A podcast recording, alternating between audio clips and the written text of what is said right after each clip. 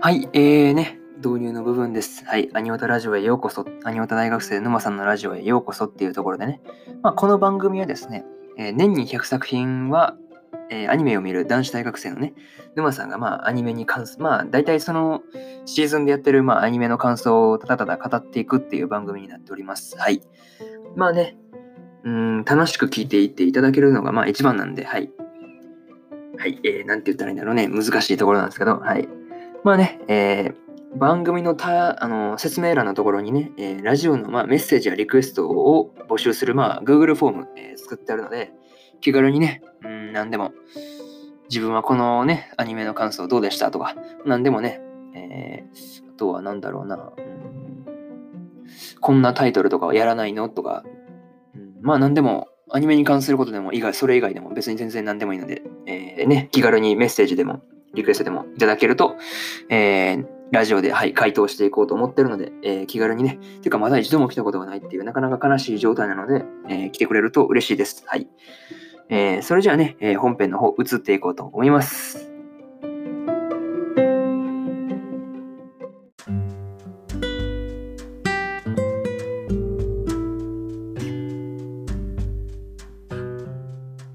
はい、えー、それではね、本編の方入っていこうと思います。今日ですね、えー、彼女をお借りしますの、えー、5話の感想をですね、えー、語っていこうと思いますので、えー、気軽にね、聞いていっていただけると嬉しいです。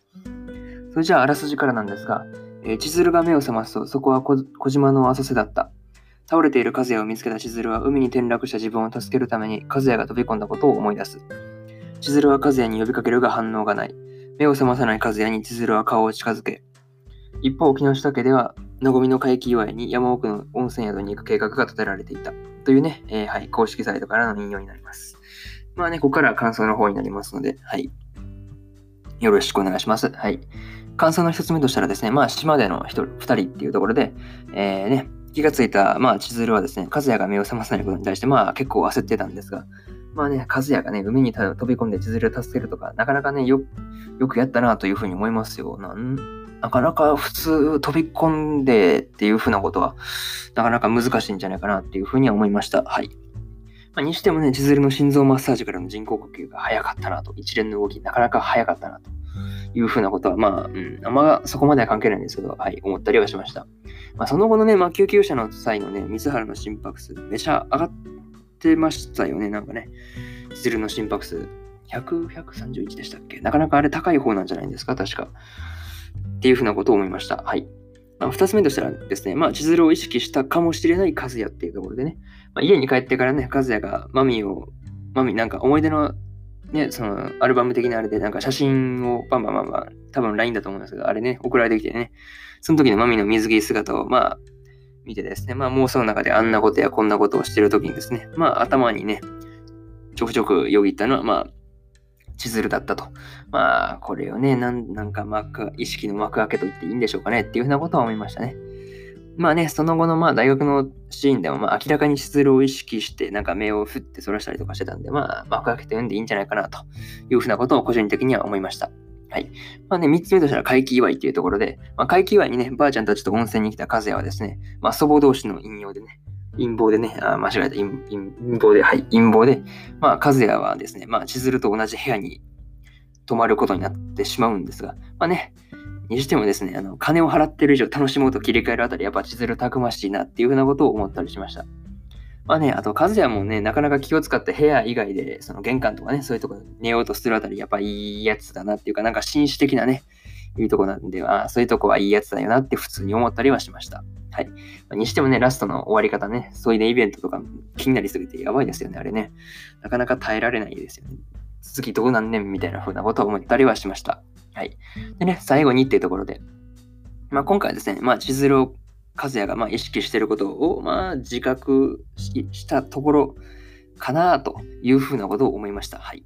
まあね、次回果たしてその和也と千鶴のまあそういうね、イベントの方は一体どうなってしまうのかと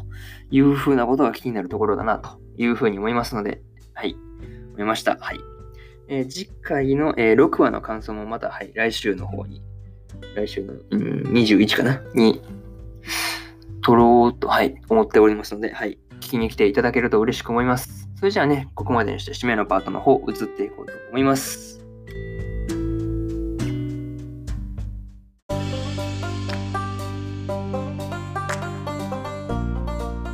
はい、えー、締めのパート移り変わりました。はい、えーね、うん。まあ、これからもね、えー、アニメのね、感想を、まあ、メインで発送し、はい、あ、噛んだ。ごめん。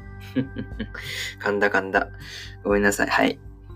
えー、ね、まあ、これからもね、アニメの感想と、えー、まあ、発信していこうと思っておりますので、えー、ね、え時間のある時にでも聞いて、聞きに来ていただけると、はい、嬉しく思います。えー、それじゃあね、またね、あの、Google フォームから、まあ、しつこいようですが、まあ、質問、質問っていうかな、まあ、何でも、まあ、ご意見、感想等お待ちしておりますので、はい、気軽にね、何でも、まあ、送っていただければ、まあ、ラジオ内で紹介することもあるかもしれないですよ。はい。ていうか、まだ来たことないんで、絶対に紹介しますよ。はい。数が多くなってきたら怪しいですけど、まだ一本も来たことないんでね、はい。気軽にね、もう何でも、面白かったよ、でも、